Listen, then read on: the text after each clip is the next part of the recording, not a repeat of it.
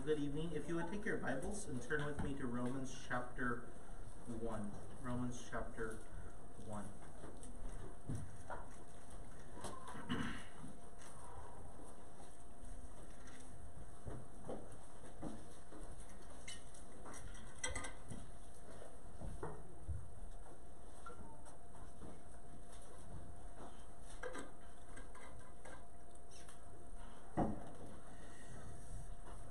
Passions in our prayers.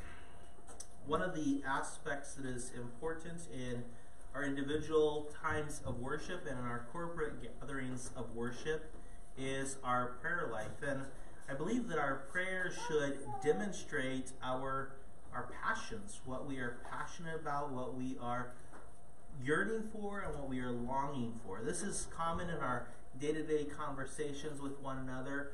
You'll have a conversation with um, me, and if you start talking about soccer, and there's a recent soccer game, uh, not with the like little leagues. I don't really care. I don't have enough time to pay attention to it. But like a national game where the United States, you know, beats the other team by like 6-0, I care. I'm interested. I get quite animated. I get excited.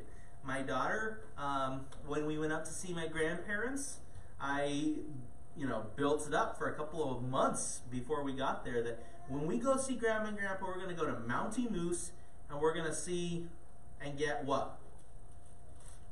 Donuts, right? And every once in a while, we will be talking about donuts, and she will just randomly shout out, Moose! And, and that's because her passion for that is evident. And as we open up this text, and as Paul tells us about his prayer life, his passions become very evident as we read. And I think his passions center around two different things. He's thankful for the testimony that these Romans have, and he's thankful for also the opportunity that he looks forward to to serve them and to join with them in ministry, and the opportunity that that will provide for him to be encouraged and for him to encourage them. And so, as we work through this prayer, I think these are things that should be evident in our prayers. We should be demonstrating that we are passionate about people coming to the Lord Jesus Christ in saving faith. We should be passionate, and it should be evident in our prayers that we care about serving one another, and as we serve one another, seeing them grow and mature and become more like Jesus Christ. And so as you think about the, you know, the recent passionate conversation that you had with somebody where you noticed your own blood pressure going up because you're just animated by your conversation and you're excited about what you're talking about, or as you look back to a conversation that you had with somebody and you're like, you walked away from that conversation, you're like, I learned something about that. Because I didn't know that they cared that much about this topic, but I could tell by the conversation they deeply cared. What does your prayer life, what does my prayer life tell you and I that we are passionate about? If somebody could look into your prayer life, what would they say you care about? What would they say drives you to God's throne of mercy? That's the question that I want you to have in your in your mind as we work through this text. If you would take your Bibles, let's read Romans chapter 1, verses 8 through verse 15. Paul has just written, he's introduced himself, he's told him, them um, that he is a bondservant and that he is a servant of Jesus Christ and he is proclaiming the resurrection from the dead. And now, as he's writing to them, these are people he's never met, these are people he has had no personal ministry with. This is what he says to them. First, I thank my God through Jesus Christ for you all, that your faith is spoken of throughout the whole world. For God is my witness, whom I serve with my spirit in the gospel of his Son, that without ceasing I make mention of you always in my prayers, making request if by some means now at last I may find a way in the will of God to come to you. For I long to see you, that I may impart to you some spiritual gift so that you may be established. That is, that I may encourage be encouraged together with you by the mutual faith both of you and me. Now I do not want you to be unaware, brethren, that I often planned to come to you, but was hindered until now, that I might have some fruit among you also, just as among the other Gentiles. I am a debtor both to the Greeks and to barbarians, both to wise and to unwise. So as much as is in me, I am ready to preach the gospel to you who are in Rome also. Father, we do thank you for the passion that you have given the Apostle Paul. And we thank you that his passion and his love for these believers is evident. We thank you that their faith was lived out in such a way that people who were thousands of miles away heard about their faith and knew that there were indeed Christians in Rome.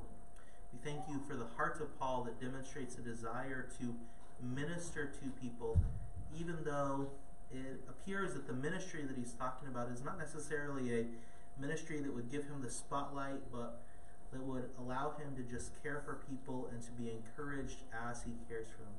We pray that our prayer lives would demonstrate similar passions throughout this coming year and that we would see our church grow spiritually as we care for one another in these ways. In your name we pray. Amen. First off, you see that our passions are portrayed through our prayers. I don't think you can read through this prayer and say, you know, Paul is just kind of ho hum through life and he's telling them, you know, I've heard that you guys are Christians and everybody knows about it and I'd really like to come visit you and, you know, maybe tell you a sermon or two and then get an honorarium. That's not the idea that he's communicating here.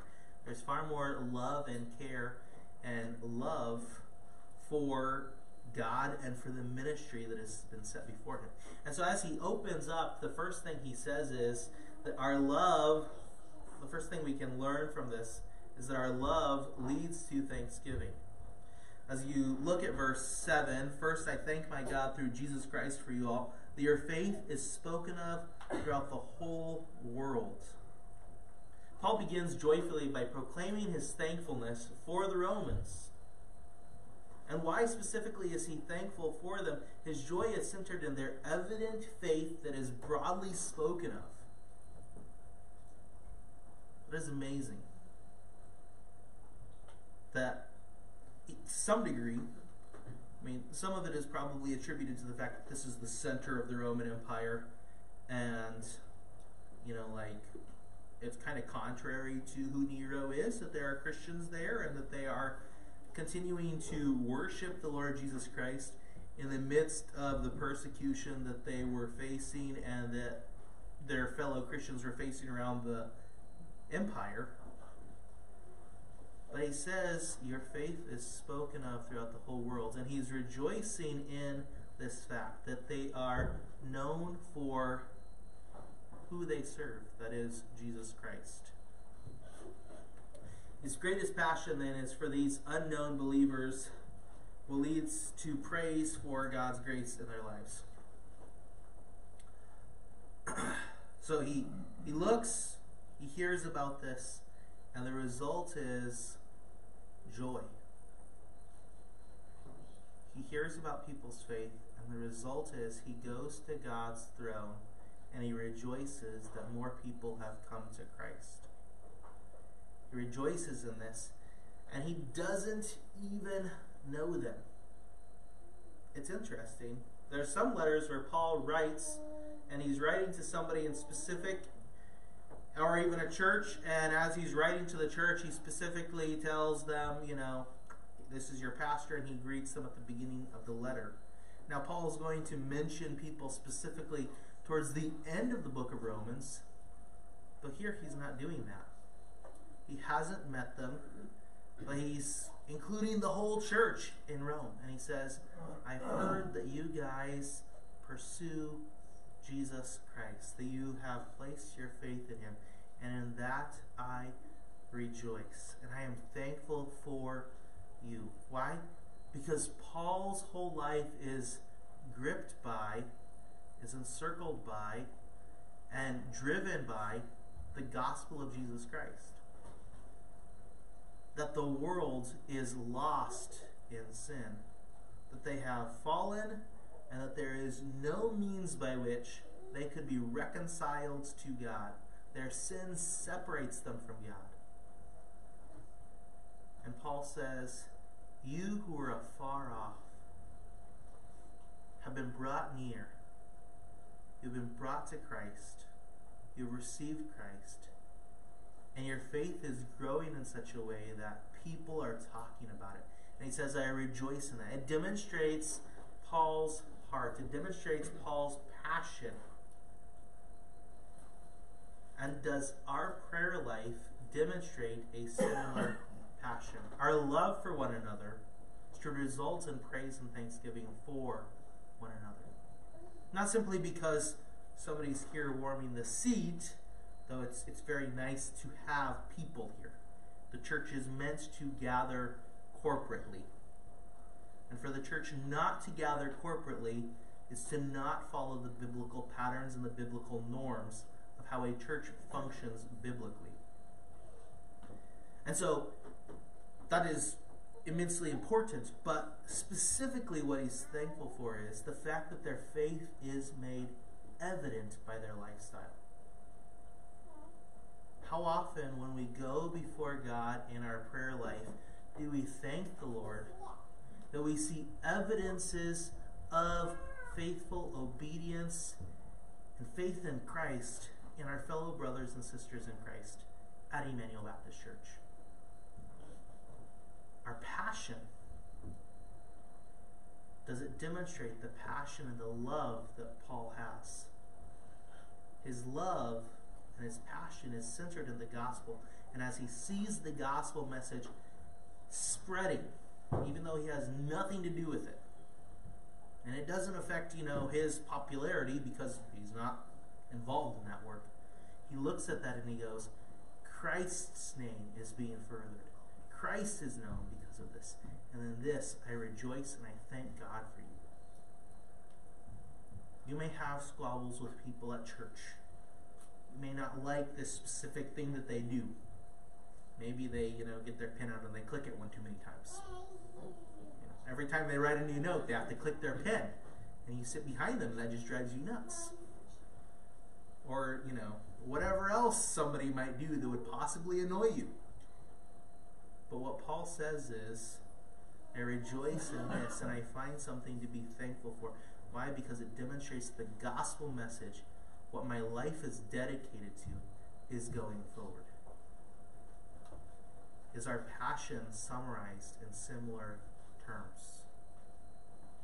Are we thankful that people are demonstrating obedience and faithfulness, which portrays the world that watches?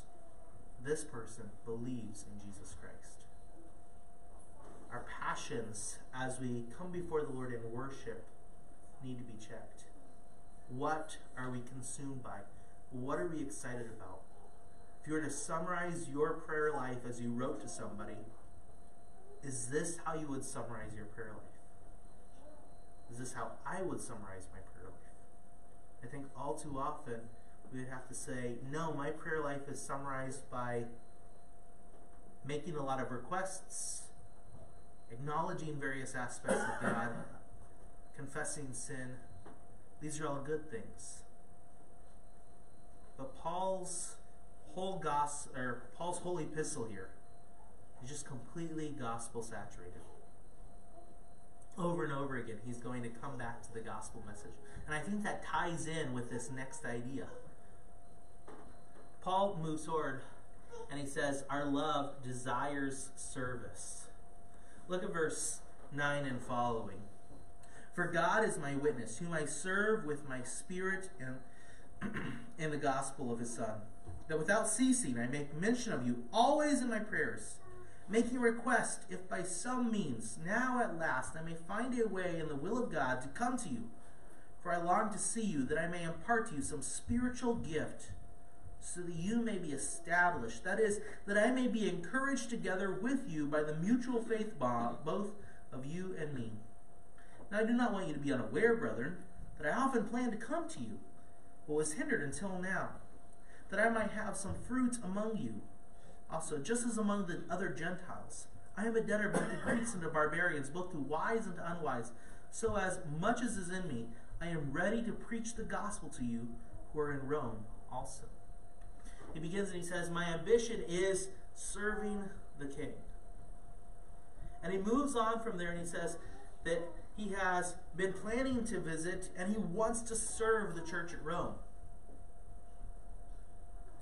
You see that in verse 10, making a request that by some means now at last they may find a way in the will of God to come to you. He wants to serve, he wants to care for them. And he's going to move on very quickly and he tells them exactly what he's going to do in his service. In his service, he anticipates the opportunity to impart a spiritual gift. And our, in our culture, and especially our church culture, is permeated with this idea of spiritual gifts, so much so that we immediately see this term spiritual gift and we're like, whoa, which one of the spiritual gifts is Paul going to give them from 1 Corinthians or from Romans chapter 12 or one of these other passages. Is he going to give them the gift of service? Is he going to give them the gift of, of charity, of, of love? Is he going to give them the gift of, you know, something else? But I think that all misses the point. I don't think that's what he's saying he's going to impart to them. Why do I say that?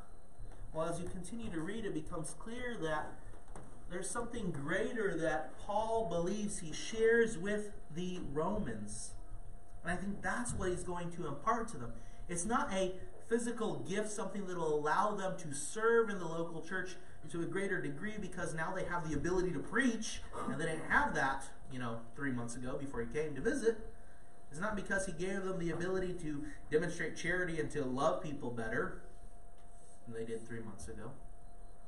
No, I think what he's talking about is the gift is a retelling of the gospel and its implications. Look with me at verse 12. That is, he's just told them, I'm going to impart to you a spiritual gift so that you may be established. And then he's going to clarify, he's going to explain to us what he means. That is, that I may be encouraged together with you by what? By the mutual faith both of you and me. What's the mutual faith? The mutual faith has to be the gospel message and the implications that connect to it. And I think that's why Paul, as he writes to them, immediately then moves into what? Just gospel. Gospel, gospel, gospel, gospel, all the way through the rest of the chapter 1, chapter 2, chapter 3, chapter 4, chapter 5, chapter 6, chapter 7, chapter 8, chapter 9, chapter 10, chapter 11, and then finally, verse chapter 12, what does he do? He transitions and he says, okay, implications for how you live your life from here on out. Based on what? Based on the gospel. The spiritual gift that he's going to remind them of is the gospel. It's not really anything new. It's what they've had all along. But he's going to come back and he's, he's going to come, not come back. He's going to come and he's going to remind them this is the gospel message. This is what grounds us in our Christian faith. This is what demands that we live drastically different from the rest of the world around us. And that's why in chapter 12 he gets there and he says, looking back on everything else we've seen, the fact that you have been justified, the fact that you have been forgiven your sins. Don't be trans don't be conformed, rather be transformed. And then he moves on from there and he says, This is what transformation looks like. And he's saying, when I come and I do that, and we have these personal conversations centered around the gospel message, I'm going to encourage you and your life will be transformed. Why? Because we're having personal conversations that center around the most important message in the entire world. And as I have those conversations with you, and you and I interact about these, what's going to happen? Not simply are you going to be encouraged and strengthened and established in this message, but I also will be encouraged and strengthened and, challenged in my Christian walk. Why? Because that's how the Christian life works. That's what he's getting at.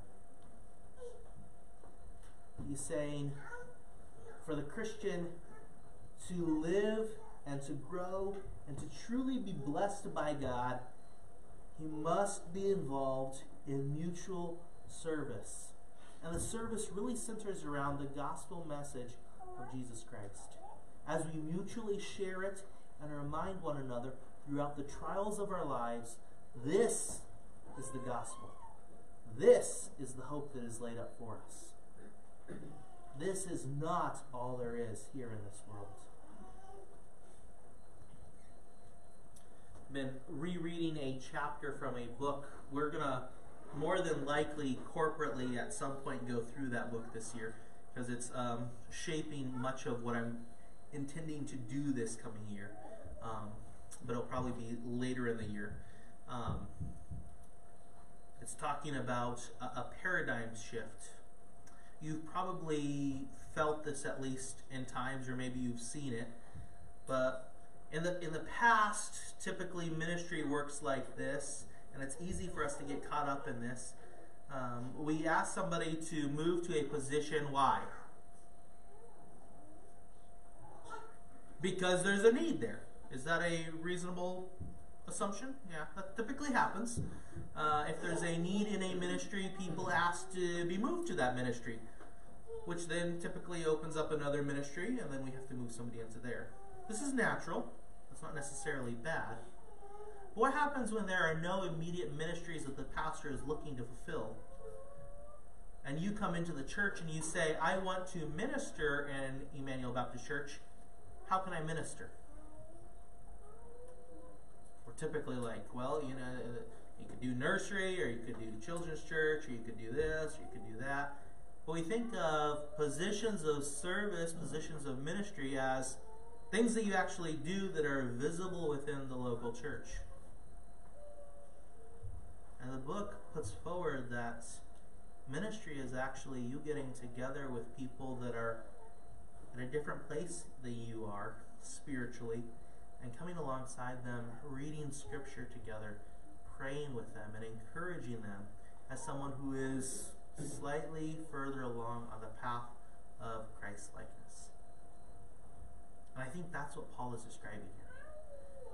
And as Paul looks at that, he doesn't say, I'm looking forward to, you know, serving on this, you know, great evangelistic campaign or, you know, teaching a discipleship seminar for the entire church. They probably did similar things. The very nature of the conversation and the text that he gives us in verse 12 tells us that there is a far more personal relationship that he's thinking about having with these people than simply corporately telling them what to do and then going back to his house and enjoying a latte. That's not what he has in mind here. He's thinking more of going to a coffee shop with them, sitting down and having a conversation that leads them both to a place where they are more mature more grounded in the faith. The retelling of the gospel and its implications is, then, I think, the greatest ministry that any of us can be involved in. It's not about Sunday school teaching, though Sunday school teaching is great. I, I teach a Sunday school class, okay? I'm not against Sunday school class teaching. Really, I think that the greatest ministry that you and I can be involved with with one another is the personal ministry of coming alongside somebody, seeing where they are, and then helping them to grow and mature and become more like Christ. What you're doing is then discipleship. You're bringing somebody along. That is the command that you and I are given in Matthew 28. We're all supposed to make disciples. Even if we never go 20 miles out from Emmanuel Baptist Church, it is your responsibility it is my responsibility to be making disciples. And that is Paul's heartbeat as he prays. As you go before the Lord in your times of prayer, is this the message? Is this the passion that dominates your prayer life? Is this the passion that dominates my prayer life? Or are my concerns dominated by other fleeting, passing things that are in this world. Paul's passion, Paul's desire is that he would have the opportunity to minister to people one on one and share with them the hope that is in the gospel, not just for eternal life. The hope is far greater than that. The hope includes the ability for them to live a righteous life and not submit to sin on a regular basis. This kind of mutual ministry serves to encourage and challenge both parties then. Paul wants to have ministry fruit among all people. If you remember, Paul has not been sent to the Jews. That's done. He's now sent to the Gentiles.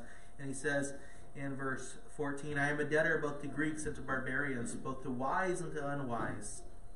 So, as much as is in me, I am ready to preach the gospel to you who are in Rome also. Isn't that interesting? He's writing to Christians. What is he telling them he's going to do?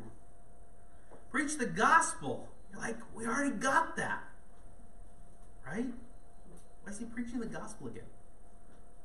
It's because the gospel is what empowers us to live every day in a way that is honoring and glorifying to Christ. Your passion and my passion in our prayer life must be centered around thankfulness for the demonstrations of faith that we see in our fellow brothers and sisters in Christ. Your passion and my passion must be centered around the opportunities that we have to disciple one another and to share with them a spiritual gift. And it's not the ability for them to go and serve or to get up here and preach. Although, if that's the end result, happy that there's another preacher, right? But that's not necessarily the goal that Paul has in mind. The goal is to remind them of the gospel and its implications. Look with me at verse 16 and 17. Where's Paul going to go right after this? For I am not ashamed of the gospel of Christ, for it is the power of God to salvation for everyone who believes, for the Jew first and also for the Greeks. For in it the righteousness of God is revealed from faith to faith, as it is written, the just shall live by faith. You see how he ties in the gospel right away? The spiritual gift, I think, is summarized in verses 16 and 17. The spiritual gift is the gospel and its implications. And that's what he's going to spend the rest of the book outlining for them. And when he gets there, guess what he's going to do again? He's going to pick up this outline and he's going to be like, all right, let's go over this again, guys. Why? Because what he's looking forward to do is what? Preach the gospel. what are you passionate about in your prayer life? Are you passionate about the faith that you see in your fellow brothers and sisters in Christ? Does the faith that you see in one another does it lead us to thankfulness to God? Does it cause us to go before God's throne and say, you know, as I was having this conversation with so and so God, I heard them say this, or I heard them describe the situation that they went through. And as they described that situation, it reminded me that they are indeed in the faith. And only you could transfer somebody from the kingdom of darkness into the kingdom of light. Thank you for your demonstration of your power. Is your prayer life centered around this driving purpose to proclaim to one another and to so through encourage one another in their Christian life? That is Paul's passion as he prays. Is that our passion? Our passion will be evident in our prayer life. Our passion should demonstrate genuine love and thankfulness for one another. Hopefully, you've spent time today conversing with people. And as you've had those conversations, hopefully, you've had opportunities to be reminded of each other's faith. As you have been reminded of each other's faith and each other's obedience, has that led you to God's throne to thank Him for the work that He's doing in your brother and sister in Christ? Our passions should demonstrate a desire to serve and be served. as we see Paul's heartbeat, and as we hear about and see the needs that are on each other's faces and through each other's words, does it lead you to the desire to serve and to minister one on one with people, pointing them, reminding them once again of the gospel and its implications for every day? I would encourage you to think through your day. And if you don't have somebody that you can say, you know, through a conversation that I've had today, I can go home and thank God for this demonstration of their faith. If you can't go home today and say, through a conversation I've had with so and so, I know where I at least need to be praying for them, or maybe I need to actually take the next step and seek to encourage them and strengthen them through meeting once a month, once a week, and reading a chapter of Scripture together and praying with them. If that hasn't happened yet in your time of fellowship at the body of Christ has gathered, maybe you shouldn't leave yet. Maybe you should stay some longer and talk and find out how you can better yourself for this coming week so that you can pray more effectively and worship your God better through your prayer life this week.